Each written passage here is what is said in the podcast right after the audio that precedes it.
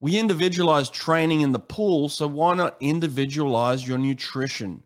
Erica Beine of Beine Wellness Building will help you and your swimmers get exactly what each athlete needs through genetic testing and personalized nutrition plans. So stop guessing what you should and shouldn't be putting into your body. Athletes within a few weeks have noticed they're recovering faster because they're fueling their body with what they need and staying away from what their body hates. Erica understands swimming. She gets it. She's worked with over 20 Olympians, including the fastest man in the world, Caeleb Dressel.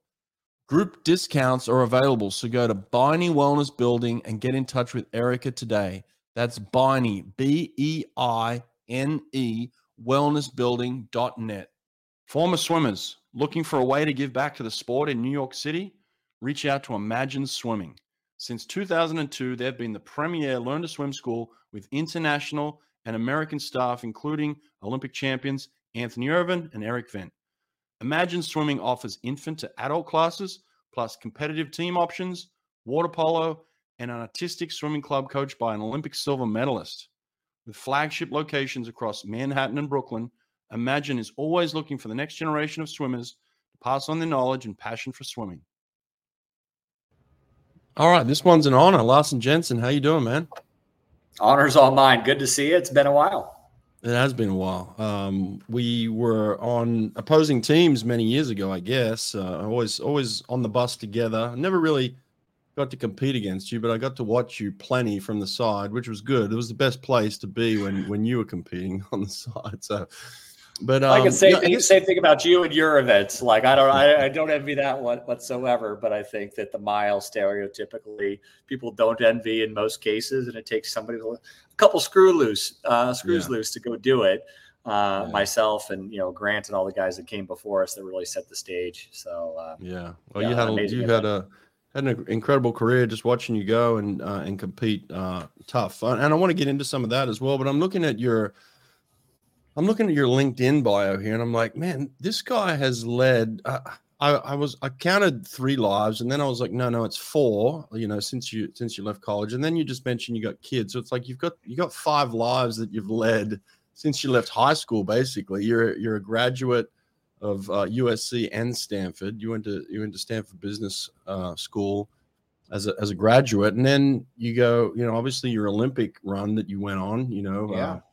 And then you go into the SEALs, and you're and you're a Navy SEAL for many years, and now you're a, a founder of a VC firm. So it's like you've you've led these incredible lives in such a short period of time, man. I, I think that I have, and it's crazy to think about. Um, you know, you blink, and we, my wife and I just had our 10 year wedding anniversary this past year. We have three kids, 7 mm-hmm. five, and one. Um, you know, we've had a number of careers that we've gone through. Uh, a lot of you know ranging from the military and the SEAL teams to up in the Bay Area to getting in tech and venture capital and investing in startups.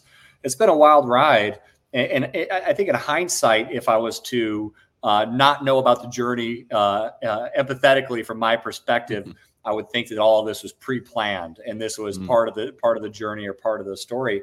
But uh, as with anything in life, I think there's so much serendipity, so many mentors, so many people that have taken a chance on me uh, and given me the opportunity to work hard and make mistakes um, and to be there to pick me up where I've made those mistakes and, and, move into these new careers. But you're right, it's been a wild journey, and I never in a million years would have thought we are where we are now uh, when I was swimming following the black line like we used to mm, do mm. day in and day out. Um, so yeah. it's definitely fun. How did um, well, let's start with the swimming then? How did how did the swimming come about? How did that start?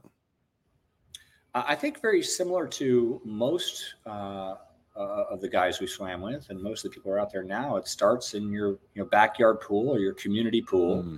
It starts with a love for the water and needing to perpetually be in it for whatever reason. Mm. Maybe it's the chlorine, maybe it's the sensation of weightlessness and being there, but people get addicted to it and love being in the water. And I, I think that you know aquatic disposition is something that hit me at a young age. Uh, and it wasn't until you know my young adolescence that I really developed the passion for going back and forth. Uh, I was one of those kids in my formative years of you know summer league swimming that wanted to be the sprinter Um, you know, I think at the time it's when you have Gary Hall Jr. who's up mm. there wearing his, uh, you know, his Rocky uh, robe and, and mm. shorts and stuff like that. That's the, the, the cool stuff, right? Um, but I but I quickly realized that I was more of a slow twitch guy uh, and had a little bit of persistence and grit in me, and uh, all of those things, you know, helped my coaches over the years, um, you know, help me gravitate towards the distance uh, distance swimming events. And so for me, I, as, you, as you know, definitely specialized in different distance freestyle uh, 400, 1500, or in yards 500, 1650, and uh, that was my bread and butter for for a mm. while. And um, I think there's a certain degree of passion and uh, I don't know history that's in those events that's really unique. I mean, all these events have a lot of you know history and passion, but yeah. um, I, I think for me, I really uh, was drawn towards those distance events. Never so much in the open water stuff. One of my teammates, Ous Mellouli, went out there and won all those mm. gold medals and stuff like that. But open water was, was uh, I think, a little bit before my time. Never got pulled in that direction. What was After the first? Um, yeah. yeah. What was the first team you you you made? You qualified for for the U.S. Uh, it was Pan Pacs in 2002 in Japan. Mm. That was my okay. first U.S. team. Okay, that that was the one where where you're part of my Grant Hackett story. Have you ever heard that story before? Uh, I'm nervous to hear it, but excited at the same time. it was it was that it was that meet 2002. So so Grant was on a run. You know, Grant Grant was obviously the guy at yeah. the time, and he was he was winning a lot and doing great things. World championships the year before, broke the world record, yeah. and and stuff like that. So we go to i believe we, we went to the commonwealth games before the the pan pacs and and we knew that after pan pac after commonwealths we were coming to face the us you know? So it's like we have this incredible you know o- over the other side of the globe competition then we come come over to to japan to face the the mighty us you know? And by the time grant had gone through his full run of events and got to the 1500 I mean, he was completely exhausted this one day, and and I was trying to think to myself like, what can I say to Grant that's going to really get him going here? Because like I didn't I didn't know what to do. I'd, I'd never seen Grant down and kind of um, feeling low and not really motivated. Grant was always motivated. So like when you come to this end of this run of this massive competition schedule over the course of a month and traveling the world, he was you know deservedly so exhausted. So I remember coming off the bus and, and I remember sitting with you or near you on the bus, and I was thinking to myself, I'm going to use him as as as someone to get the grant. So I go over to Grant on the massage table and I said, you know, uh, how you feeling, buddy? He's like, oh, I'm I'm dead. I'm I'm done. Like I'm toast. I'm just, I got nothing left. You know. I'm like, oh man, that, that's a shame because I was just I was sitting on the bus with the Americans and I was listening to Larsen Jensen, Erik Vendt, and they were they were talking about how they're finally going to kick your ass. You know, like we probably were saying that. You know, we probably were. We were we were uh, we're guilty of a lot of things, and having a, a small mouth wasn't one of them. Uh, no, no, time. you were very nice, and, very polite. You weren't saying anything like that, but uh, yeah, it was just a fun one. So Grant went out and and ripped ripped a fifteen hundred. He ripped, man. He, he, ripped uh, as he always did. Um, yeah, tremendous you know guy for the sport. I mean, yeah, amazing, amazing guy. Yeah, what's it like when you got a competitor like that um, in, in, the pool, at least, you know, and and you're you're at the top of your game. You're you're going into yeah. you go into Athens, and and I, would imagine you felt pretty good about that too. Like you, are in a pretty good position there, and then and and you got to race a guy like Grant Hackett. What's that like?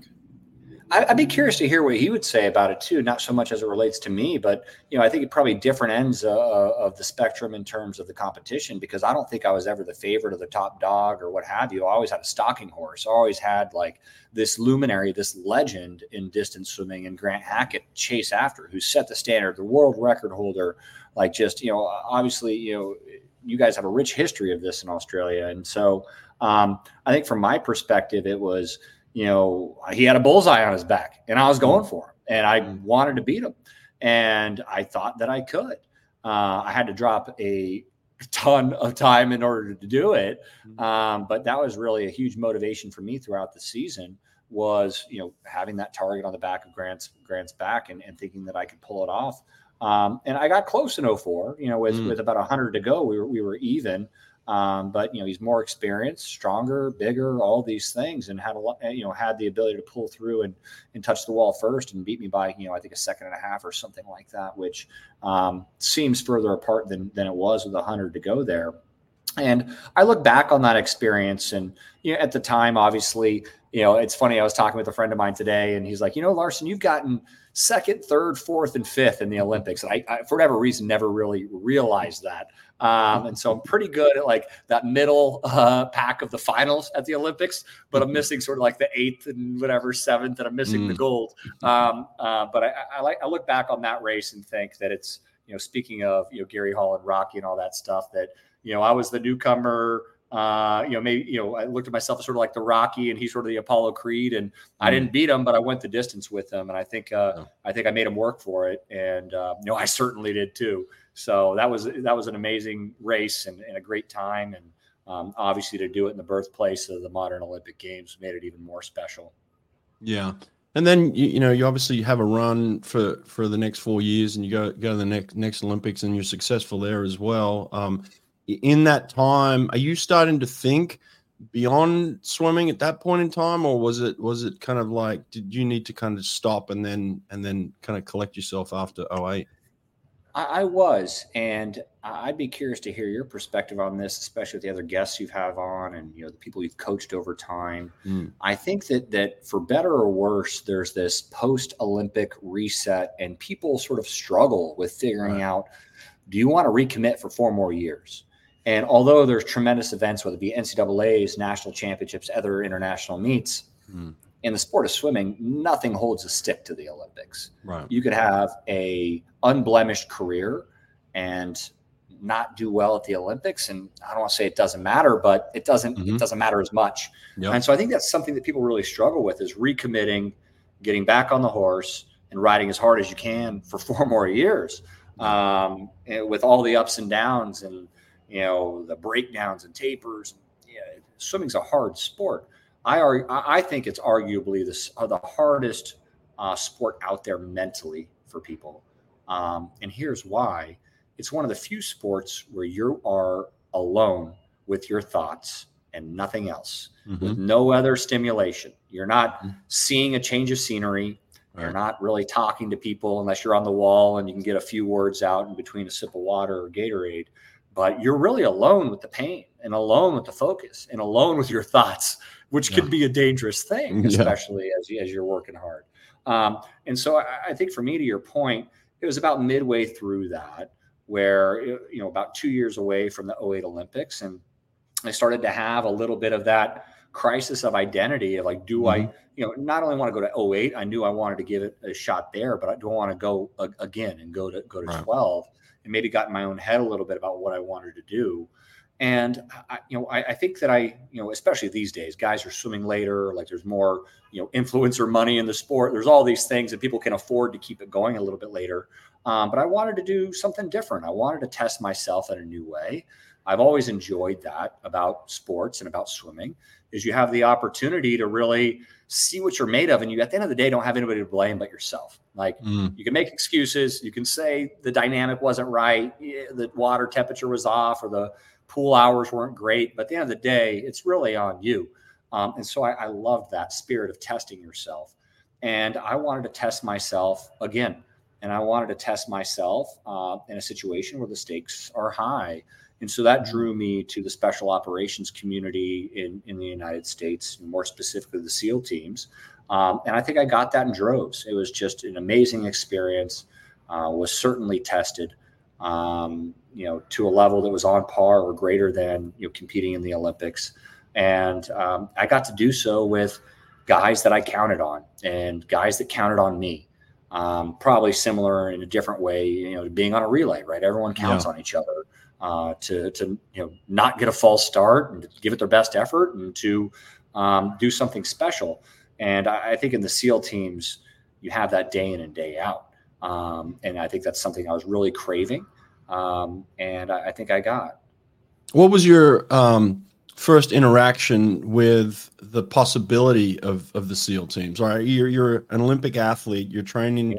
the Olympics, but then I just remember that uh, you know within a very short amount of time, I'm back on the pool deck at the World Championships, and, and people are saying, "Oh, Larsen Jensen's a, a Navy SEAL." And I'm like, "What? No, he's he's an Olympic swimmer." And all of a sudden, it was just like bang. So I was like, "Wow, yeah. that's impressive." So what what was that? As you get older, everything seems like a time warp, doesn't it? Uh, this is like, you know, th- this year it's 20 years from our 04 games. Like, wow, where did yeah. time where did time go? Uh, I think I've got the gray hairs to prove it at this point. um, but I, I, think for me, um, it was something I was considering for a while, mm. and I I remember having a decision point where um, it was basically trifold: continue swimming, which is a great option. I had great coaches, swam for Coach Bill Rose, swam for Coach Mark Schubert, swam for Coach Dave Salo, all with mm. different styles and really useful ones to help develop me not only as an athlete but as a man, which I think is really important. Um, go you know into a more traditional job which arguably maybe you know what i'm doing in finance now i would characterize back then in my level of thinking in terms of it being more traditional um, or do something that you probably have to do when you're young uh, swimming or the military is something that you the, the advantages of youth are important um, and so I, I sort of felt like if i if i didn't give it a shot i would likely look back on that and regret not uh, giving it uh, my all. And being in my early 20s, I felt I was in the prime physical condition to mm. uh, go out there and, and, give it my best um, and have some decent recovery to boot. And we had some guys in our SEAL training class that you know we called grandpa that were 30 years old, and um, and like at the, at the time we thought that was old, uh, but you know it does make a difference, right? That that decade makes a difference. Yeah. Well, I my my a business partner here on the podcast and my, and my producer Nate. He uh, lives in Virginia Beach, and he's just yeah, and he coaches these guys. Like he he does some some uh, swim swim coaching for the for the operations guys, and he he's like, all right, Brett, you, you he was so excited when I was gonna you know do this podcast with you. He's like. You got to ask him about buds. I want to know everything about buds. I just want to know like how hard is it? What's the difficulty? How do you get through it? Does yeah. does swimming set you up for it? Like I don't know. So this whole buds thing, man. You know, obviously in the past few years, more and more people are talking about it, and it's come to the come to the light of like you know the, the things you have to go through to, to get there. But like, what was the experience like for you? It's a crucible moment, uh, literally and figuratively. It, it is a crucible. It is a selection process, and they make it intentionally extremely arduous. Um, and I, I, look back, I remember on Thursday of Hell Week, and I guess just for some context for the listeners on what BUDS is to mm. before you know to set the table a little bit. So BUDS is basic underwater demolition SEAL training. So it's the formative training that anybody who's you know enlisted in the military or who's an officer in the military needs to go through before you can join a Navy SEAL team.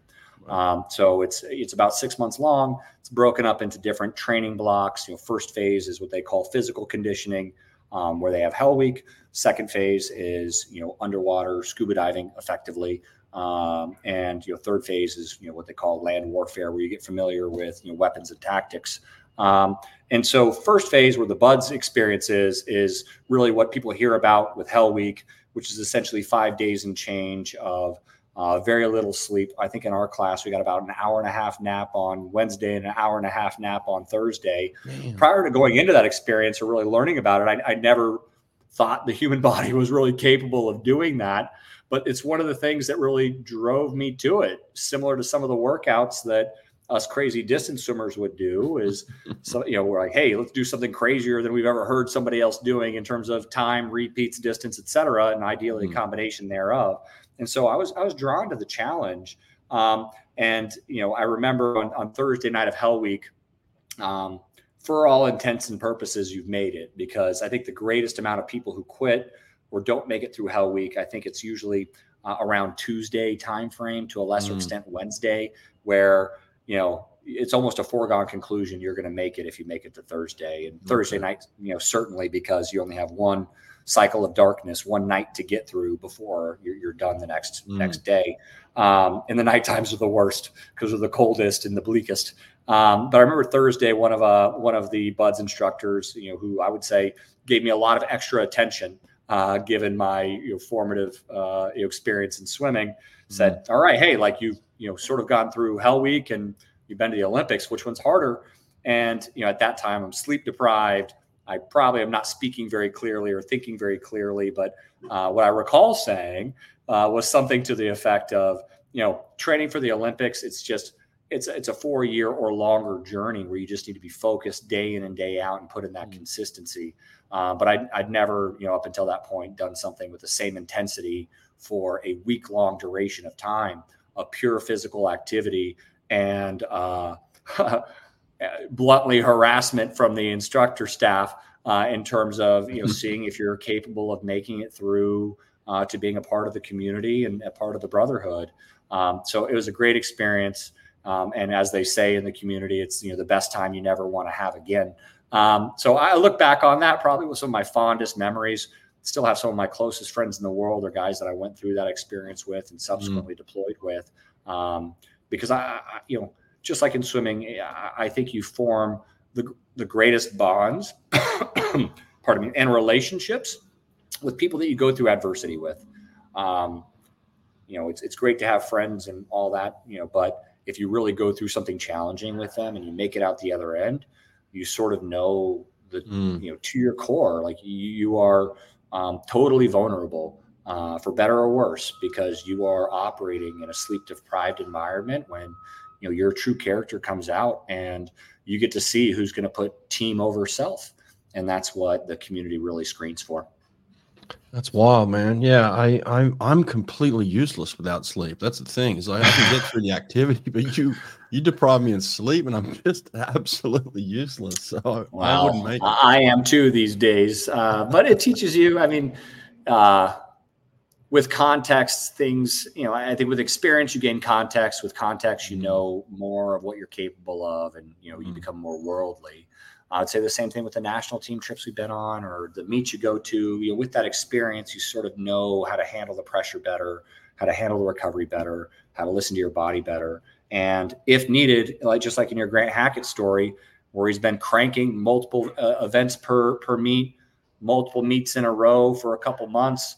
Um, at some point, you know that you can get through that and still succeed and do so at an elite level. I think in a similar way, that analogy applies to SEAL training as well. Yeah, I, am sure you probably had moments in in your training and preparations for multiple Olympics where you you did something where you're like, wow, I didn't realize I could do that, but now that I've done it, I, am you know I've kind of figured that out. So I'm sure at, at moments like that, you may have referred back to training like that, right? Like for the Olympics, yeah. where you where you're probably going through something you don't think you get through, and, and then you you remember back like, oh yeah, I, I can get through that. You know? Absolutely, um, and I think that you know, to one of the comments you brought up earlier, uh, to the question that you were going to ask is, um, you know, it does did swimming set me up for success mm, going right. into that career? And I'd say, yeah. without a doubt, it did. But I would say probably not in the way that most people suspect. Um, although the SEAL teams are a maritime based special operation unit. More specifically, like in other words, we operate in the water, like, you know, mm-hmm. always one foot in. The, the heritage is from, you know, the UDTs of the World War II era, the people that were, you know, clearing the beaches in advance of, you know, the ground invasion of Normandy. Um, you know, so that is really the heritage of the community, and, and being comfortable in the water is a prerequisite uh, to everybody. But if you had to break down the amount of time you spend uh, swimming in the water, going through mm. BUD/S or going through Hell Week, it's you know minuscule compared to the amount of time that you're running on land and carrying heavy things and mm. doing other variety of things that are more land based, uh, I would say. And so um, for me, I, I, think that swimming um, helped. You know, the water stuff was frankly not an issue, just like it wouldn't be an issue for yeah. any, I would say, college swimmer or certainly Olympic swimmer uh, in terms of breath holds and things like that. But the on land stuff was was challenging. Uh, because yeah. you know how swimmers run. That people make fun of uh, of swimmers and their running ability in large part because they're you know floppy feet and all this stuff. Yeah. And so I definitely got my uh, my share of of grief coming my direction in that regard. But what helped me the most, I would say, is having these um, these coaches that were very hard on me, and were hard on me uh, not in a, in a bad way, but because they wanted me to fulfill my potential. Right. And I think that I took that same perspective with our SEAL instructors. They're hard on everybody. They make your life as miserable as possible. But if you reframe the reason why and you understand why, it's because they're the gatekeepers to uh, teammates that are going to be serving in life and death situations. Mhm. Um, so there is a real noble reason for people to be hard on you. The same way I would say there's a noble reason for swim coaches to, you know, give you a prescription for extra yardage if you deserve it and you need it, right? Or Yeah. you know, some like you know some harder repeats. Um, Right. And so I would say anybody that comes from whether it be swimming more specifically or more generally an athletic background that has had to endure um, you know coaches that don't just let you do whatever you want um, I think you're probably in a good position going into that into that crucible. Which one of those three coaches set you up the best then? Who who was the hardest on you out of those three? I don't. I don't think I can pick one. They're all just different in different ways. I, I remember, so you know, wh- whether it be Coach Rose, who I, I would say in my adolescence really was helpful and helped to harness that. Um, you know, we had an analogy in the SEAL teams that I think is uh, reminds me of Coach Rose is that you, you really want to work with guys who you need to pull in on the reins versus letting them out. Uh, really hard to uh, have somebody achieve their full potential if you if you're constantly trying to let out the reins, if you will. Mm. And I think that Coach Rose, you know, uh, had a unique balance of doing both with me, helping to temper me when I needed to be, uh, Mm. and helping to let me run when when I uh, when I had the opportunity to. And I, I would say so. Uh, he was definitely um, extremely important in my swimming career. Wouldn't I, I don't think be an Olympic medalist without him. Mm. And then Coach Schu- Schubert, you know, similarly, I mean, huge, you know, uh, pedigree of bringing uh, multiple Olympians to to the Olympic team and specific to the distance events. Um, and I, and I and then subsequently, when you know when he left USC and and Coach Salo came in, that was a big unknown for a lot of people. And I, I think for for me and Ous as well, like uh, Coach Salo was labeled as a sprint coach, right? That's Yeah. what everyone thought of him as. And I think up until me and Ous, like I don't think he had like a, a distance guy that you know was was a medalist, and I, I could be wrong, but I, that's what I recall being the case. Um, and then all of a sudden he has you know uh, Ous that wins the mile, me that gets you know bronze in the 400, you know Ous Mhm. wins the open water gold, and all this stuff. And so I think a lot of those you know unfair assumptions were were dispelled. But I think it was a completely different type of training under Coach Salo, and I'd be Yeah. really curious to see what it's what it's like now, how it's evolved even to this day. Because I imagine folks are just so much more disciplined about you know nutrition and training and recovery and things of that nature. At least that's my you know presumption of, of how things are these days. But um, back then, it was definitely a meat grinder. It's funny that you should say that because actually, I'm gonna I'm gonna go full screen here. Dave Salo actually just sent me a photo of his practice today. He's got it's like buds training. He's got people in uh, in Yeah. jeans and, and t-shirts. He's doing some buds training out there.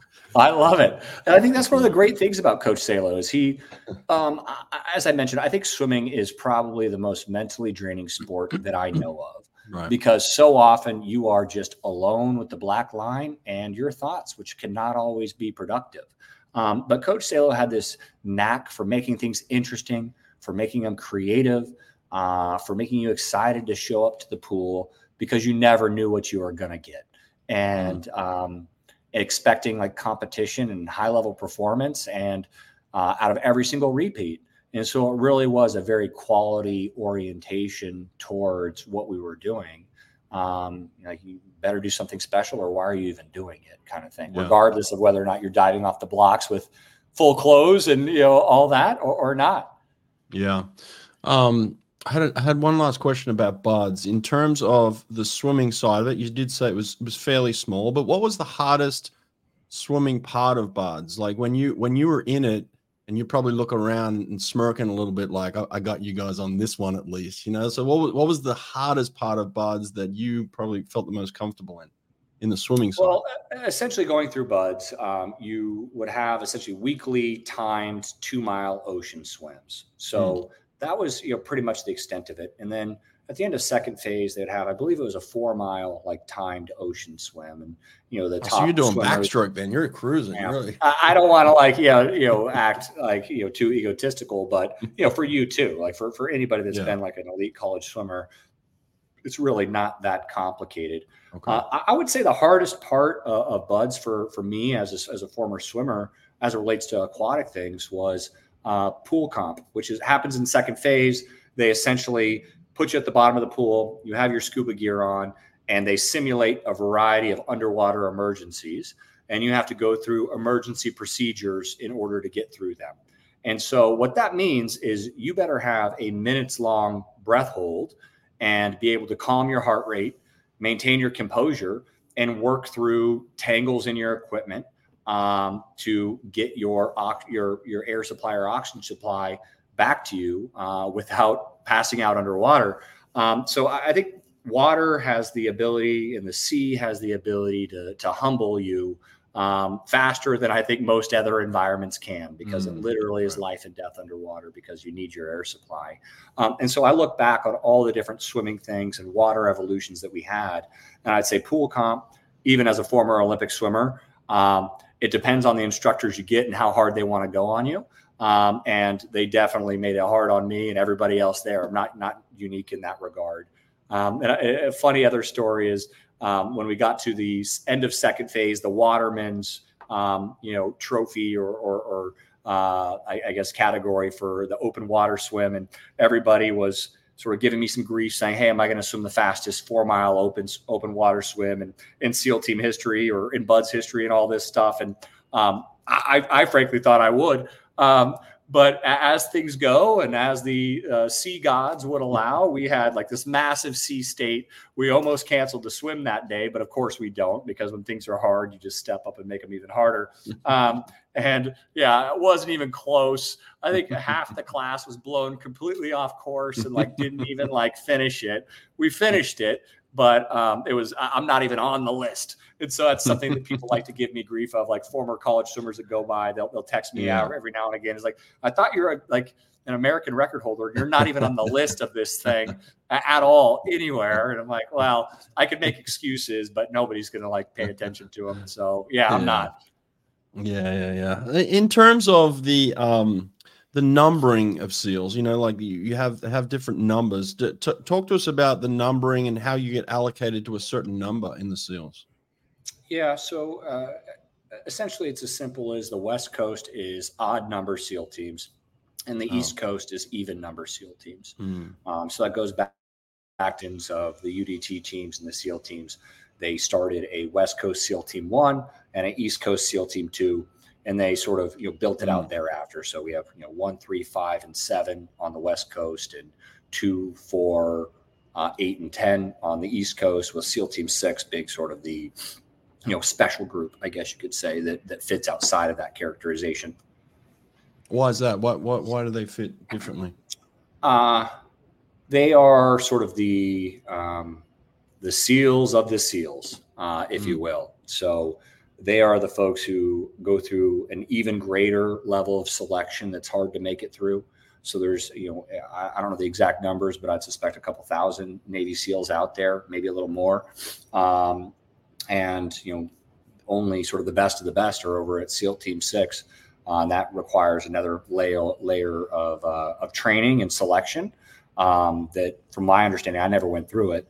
Um, but I have friends that did and who are over there um, requires just more tactics and obviously there's conditioning and, and new stressful things and, and all that that go through it. So I would say you can generally think of that organization as like the best SEALs in the SEAL teams by and large. Um, I think is a, is a good characterization. So what number was was your team numbered? I was on the West Coast my entire career, so I was at SEAL Team Five primarily.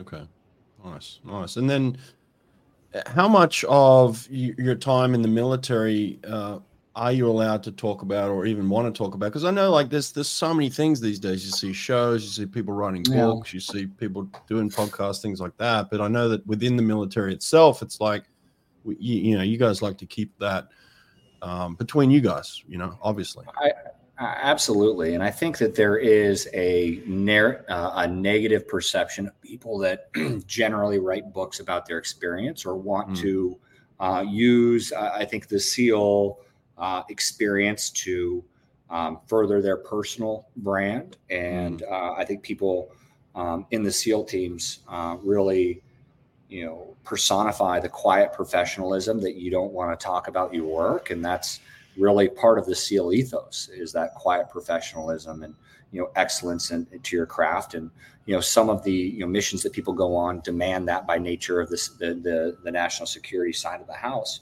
Um, I think I've gone through an evolution of this. I think while on the SEAL teams, uh, I was very awkward about it. I, I, was so awkward about it that when I'd go to an event with my wife and you know even some family, I'd you know go through these layers of the onion that people would go through. Like, what what do you do for work? Oh, I'm in the military. What do you do for in the military? Oh, I'm in the Navy. What do you do in the Navy? Oh, you know, I'm in the SEAL teams. And like it's sort of like it takes so long to get to the crux of like what you actually do, and it's not because people are like mean or whatever, but like and it just got so awkward. So at one point, my wife's like, "It's super awkward if you act like that. Why, why don't you just like tell them what you do? Like, you no hiding it. Like, you're not mm. trying to like brag about it. It's just it's the reality." And so I think for my own career, I've gone through that evolution as well.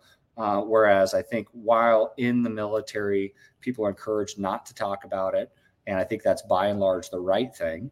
I think outside of the military, it's probably by and large for people to just sort of like beat their chest about how special they are because at the end of the day, I, I don't think I am. And I think that the people that go out there and you know, brag about it, I, I, don't think they are. There's there's tremendously brave and selfless uh, selfless people that we've worked with that have paid the ultimate price for their buddies and you know for their country. And I think that we should really admire that with a deep degree of humility. Um, but that said, like it's part of what I've done. Like I can't just put like a you know a big gap in my resume for a lack of a better term. And I think you know we're all um, you know a creature of your formative experiences. I wouldn't be you know where I am now if I didn't have the opportunity to swim for Coach Rose, for Coach Schubert, for you know Coach Salo.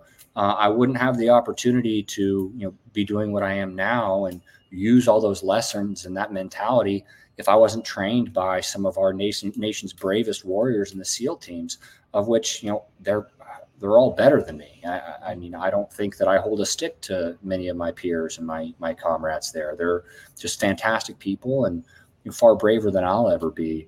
But I do think that you know failing to acknowledge that that it happened is sort of not realistic either. Um, and so uh, I think I use those experiences in swimming and in the military to form how I think about my new career and the types of people we want to work with and partner with as we, you know, move forward in our in our existing business model. Um, so it's it's something I'm very proud of. But I tend to talk more about, you know, in, a social situation, I'm more happy talking about my Olympic experience and trying to beat Grant Hackett or whatever it is than I do about my SEAL experience. Well, I'm sure your your teammates obviously relied on you too, and it was the reason that you made it through and, and did that so many years. You were obviously good at what you did too. So I think you're a little light on yourself in terms of the way that they depended on you just as much as you depended on them for sure. And and it kind of it brings up the the next point of like when I look at you, and I don't mean this as an insult at all. I mean you're a very good looking man. You're very well put together. You got really nice insults. That's fine. you got you got beautiful hair, nice eyes. Yeah, like, oh, man, he's a good looking guy. And but like, if I was if if I was sitting next to you at a bar, I wouldn't think you're a trained killer, you know. like, but that I, I watch a lot of UFC too, and I'm thinking to myself like, now I know why I don't pick fights with anybody. Traffic lights and in lines yeah. at Starbucks, anybody. Like if I'm looking at you, I'm like, oh, I could I could take that guy, no problem. And then and yeah. then you turn around, and you're a trained SEAL. It's like, yeah. The problem dead. is you don't know what I'm carrying in my belt, you know. So uh, there, there's a way to to let to even most uh, confrontations, unfortunately. And so yeah, you got to be careful about those things. And I totally agree. I think it's the people with the experience where they've been in dangerous situations, and I, I hear this the most from people that I know who are you know, uh, you know, MMA fighters, et cetera. And they're mm. the the last people ever looking for you know a fight yeah. out there. They're the most disciplined about that right. and avoiding it and like checking their ego and saying, you know, am I really gonna do this or am I going to just you know let it go? It, what's going to get the best of me? And controlling your emotions and ego, especially in those situations, is is extremely important. Tired of settling for less than the best with your team's dryland program? SwimStrong Dryland is the answer you've been looking for. With world class dryland programming for every age group, customized to fit your team's needs, nutritional coaching and education centered on the latest evidence based research, leadership training and character development to promote an athlete driven culture, sports psychology education and mental skills training, coaches' corners to promote collaboration, data driven performance analysis, and an unrivaled family of athletes, coaches, and teams, Fast Swimming starts here.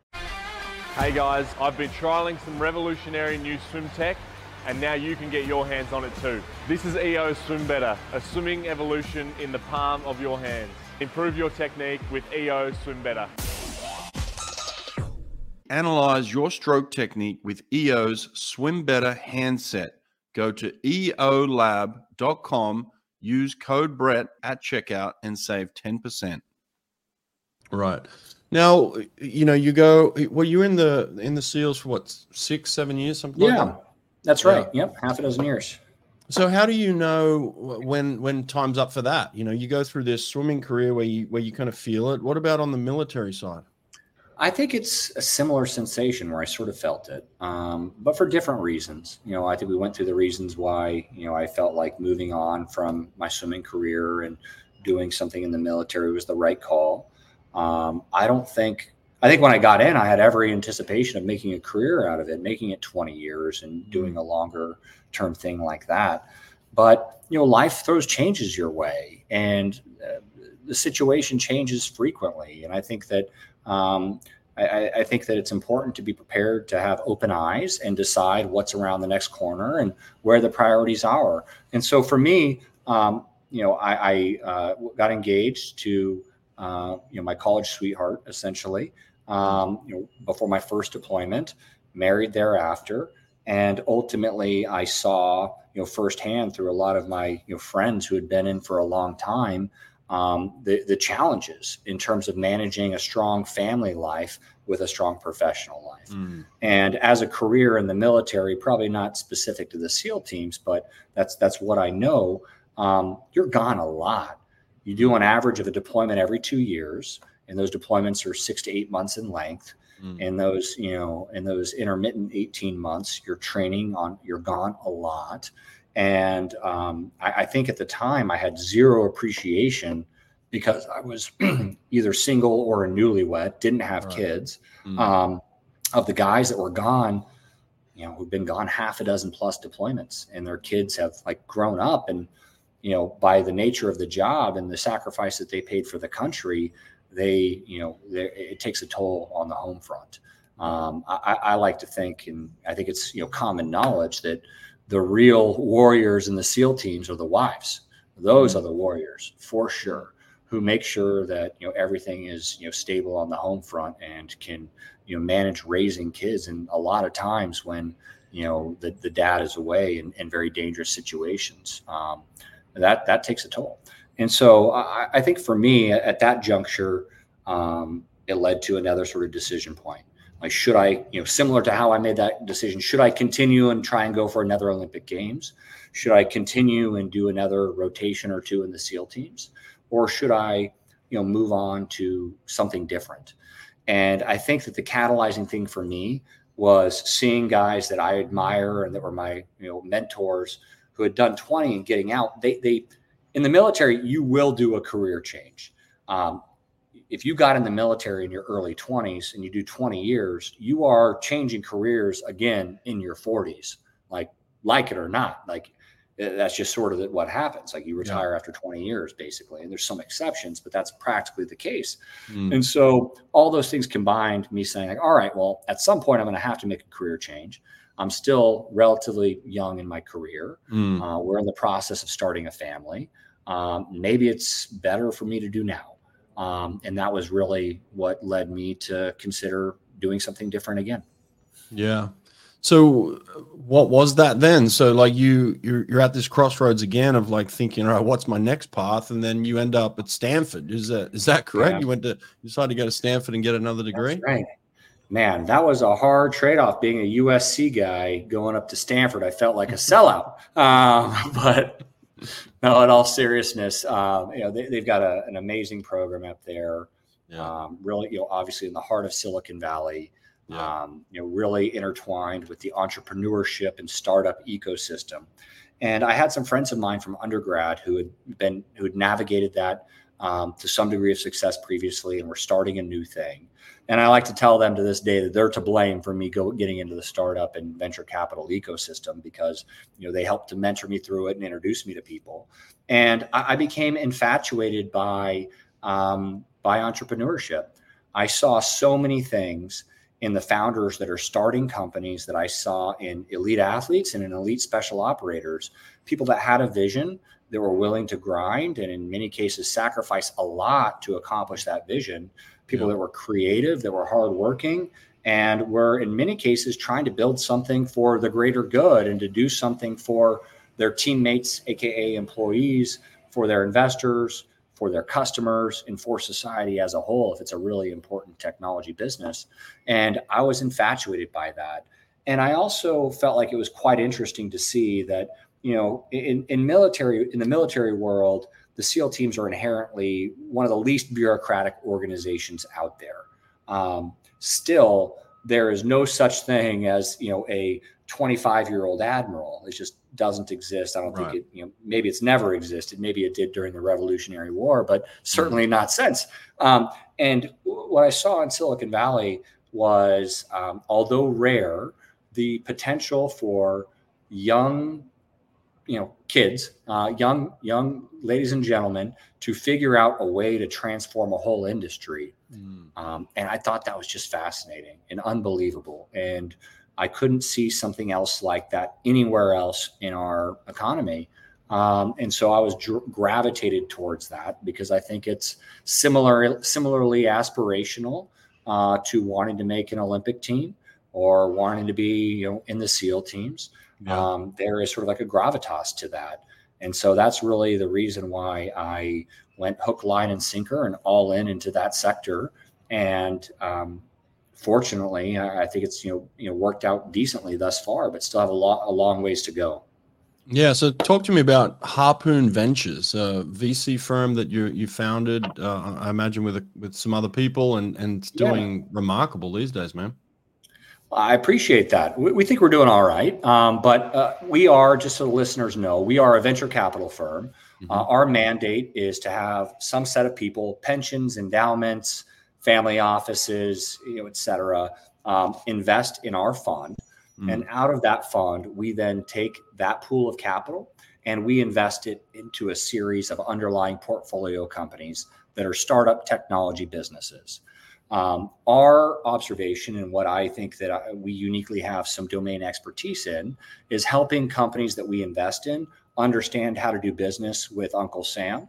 And that was essentially born out of this thesis that this modern era of technology is going to have further reaching geopolitical and national security implications than any other era of technology, certainly in my lifetime um, more akin to the space race in the 60s and 70s. Mm-hmm. And I think that's what's really occurring now as we start to see the emergence of AI proliferating into literally everything. It's mm-hmm. probably in this podcast software. Yep. Um, you know, this, you know, uh, new technology in space, in biotech, and cybersecurity, um, and enterprise infrastructure, and the cloud. All of these things are extremely important technology areas that I think uniquely the United States um, has the opportunity to continue to build upon, uh, to continue to make us a more prosperous, you know, uh, uh, society.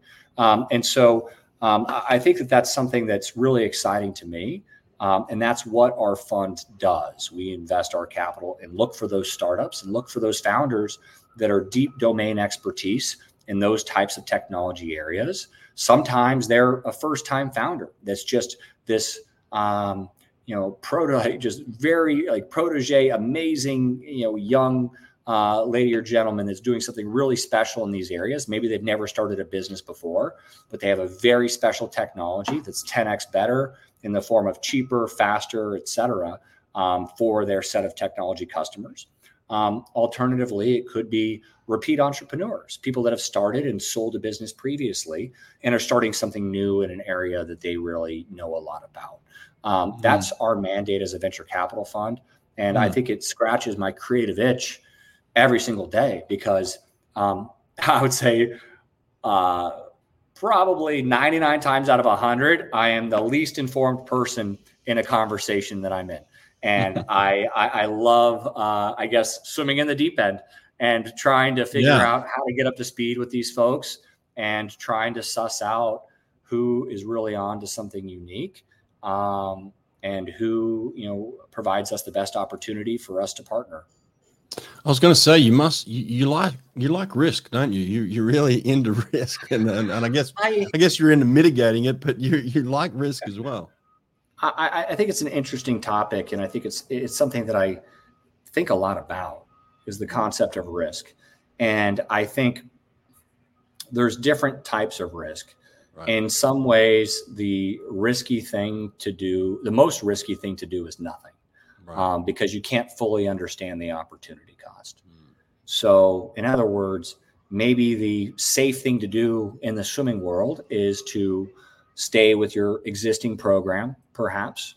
Um, but if you get the sense that you know you'd like to make a change, or you see a new program out there that you're drawn to, and um, you know maybe it's worth the risk. And I, I think in my case, you know, I, I left my my uh, my house, my hometown, when I was 16 years old to go swim for Coach Bill Rose down in Mission Viejo, Mhm. and um, that was a risk, right? Like Yeah. things could have not worked out.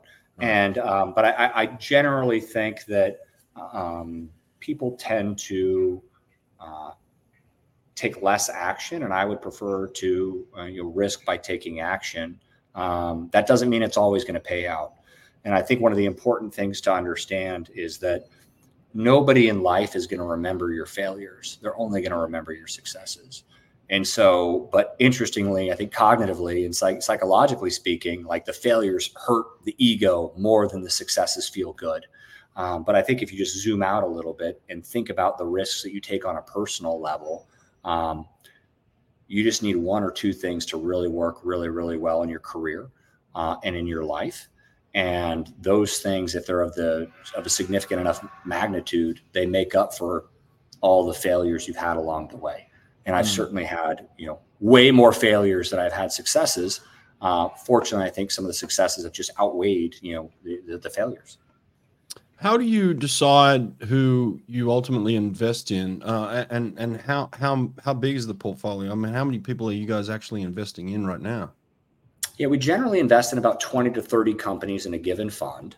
Okay. Uh, so for context, right now we we just raised about 125 million dollars in our most recent fund, and we divide that up into about let's call it 25 companies. Um, and so that's you know a pretty, I would say, um, diversified you know set of companies for us to hold on to. Mm. But venture capital is an odd asset class that's not normal for normal asset classes. The presumption is that half of these companies or so will go to zero. We Right, will lose yeah. all, all of our money on a third to half of the companies that we invest in. yeah, Um, the three to five that really work out need to work out very, very, very large. Right, Um, right. And that's sort of the challenge. And so when we think about risk appetite, we want to back founders who, in the off chance that they're successful, they get so large that it changes how an industry works. Um, that is not going to happen most of the time. Mhm. And most of the companies that we invest in are going to fail for any variety of reasons right, uh, lack of capitalization, lack of customers, product breaks, team breaks up, any variety of reasons. yeah, Um, but we need a few that will really take off and and be significant and important companies for the foreseeable future of, of our economy. Um, and so we are really looking for those companies that have transformative uh, potential impacts.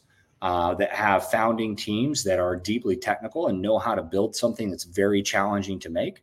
Uh, we're looking for a market opportunity that is not saturated, meaning there's not dozens and dozens of competitors there because it's harder to sell into a saturated market unless your product is literally 10x faster or cheaper. Um, and those are really the things that we look for. And I think um, timeliness is really important. What's really interesting about the market is there's plenty, like uh, all the bad ideas from the dot com boom have become sort of good ideas of the modern era. It's just that Yeah. the infrastructure wasn't in place yet. You think of like pets.com or Webvan, grocery delivery. You know, back then there was you know huge flame out of capital in the 2000s that occurred, and now we all have on-demand delivery of like whatever we want. Just to, to cherry pick an example, um, and so it, it's interesting how like timeliness is really important.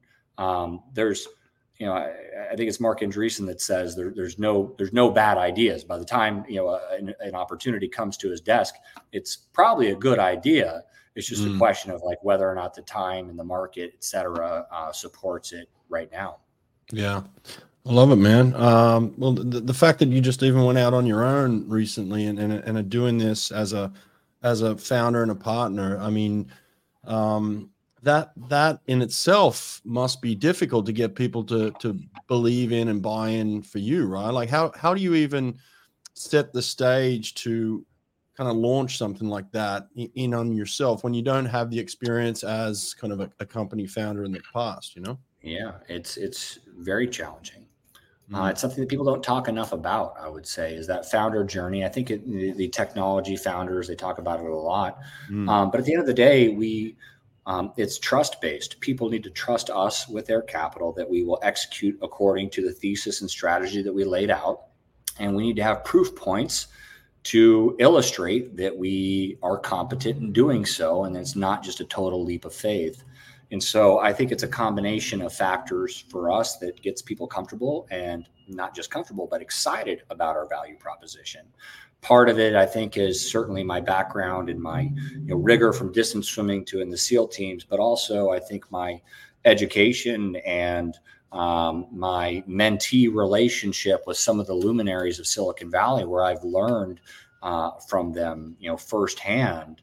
Um, and, and beyond that i think the uniqueness of our strategy um, of it being of it being different.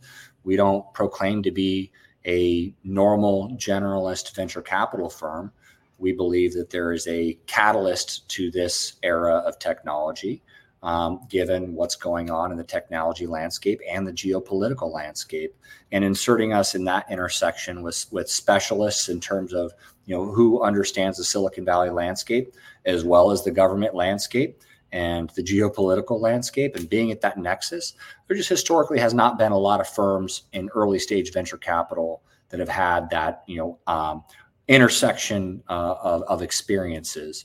And that's what we are bringing to bear for the portfolio companies that we invest in, the founders we invest in. Mm. And ultimately, I think that's why um, limited partners, aka investor venture capital, invest in us is is for that confluence of expertise that um, is is increasingly unique uh, in in Silicon Valley kind of reminds me of uh, as you were talking there and some of the things you were saying. It kind of reminds me of Zero Dark Thirty. You know, they have to kind of they have to be like, listen, you got to trust us. We got a plan. It, it, we're going in. We're doing it. But, um, you know, it, it's funny. It's it's you know, it's it's it's obviously very different, but the same right. principles apply. Um, yeah. You know, whereas the military would call it mission planning and intelligence gathering. Yes. And, you know, doing all of that, we would call it due diligence and. Right um, we we wouldn't call it intelligence gathering, but it's the same principles. Like we need to mm-hmm. triangulate on what truth is sure. and make a calculated decision based on how we are going to use our money to buy a piece of a company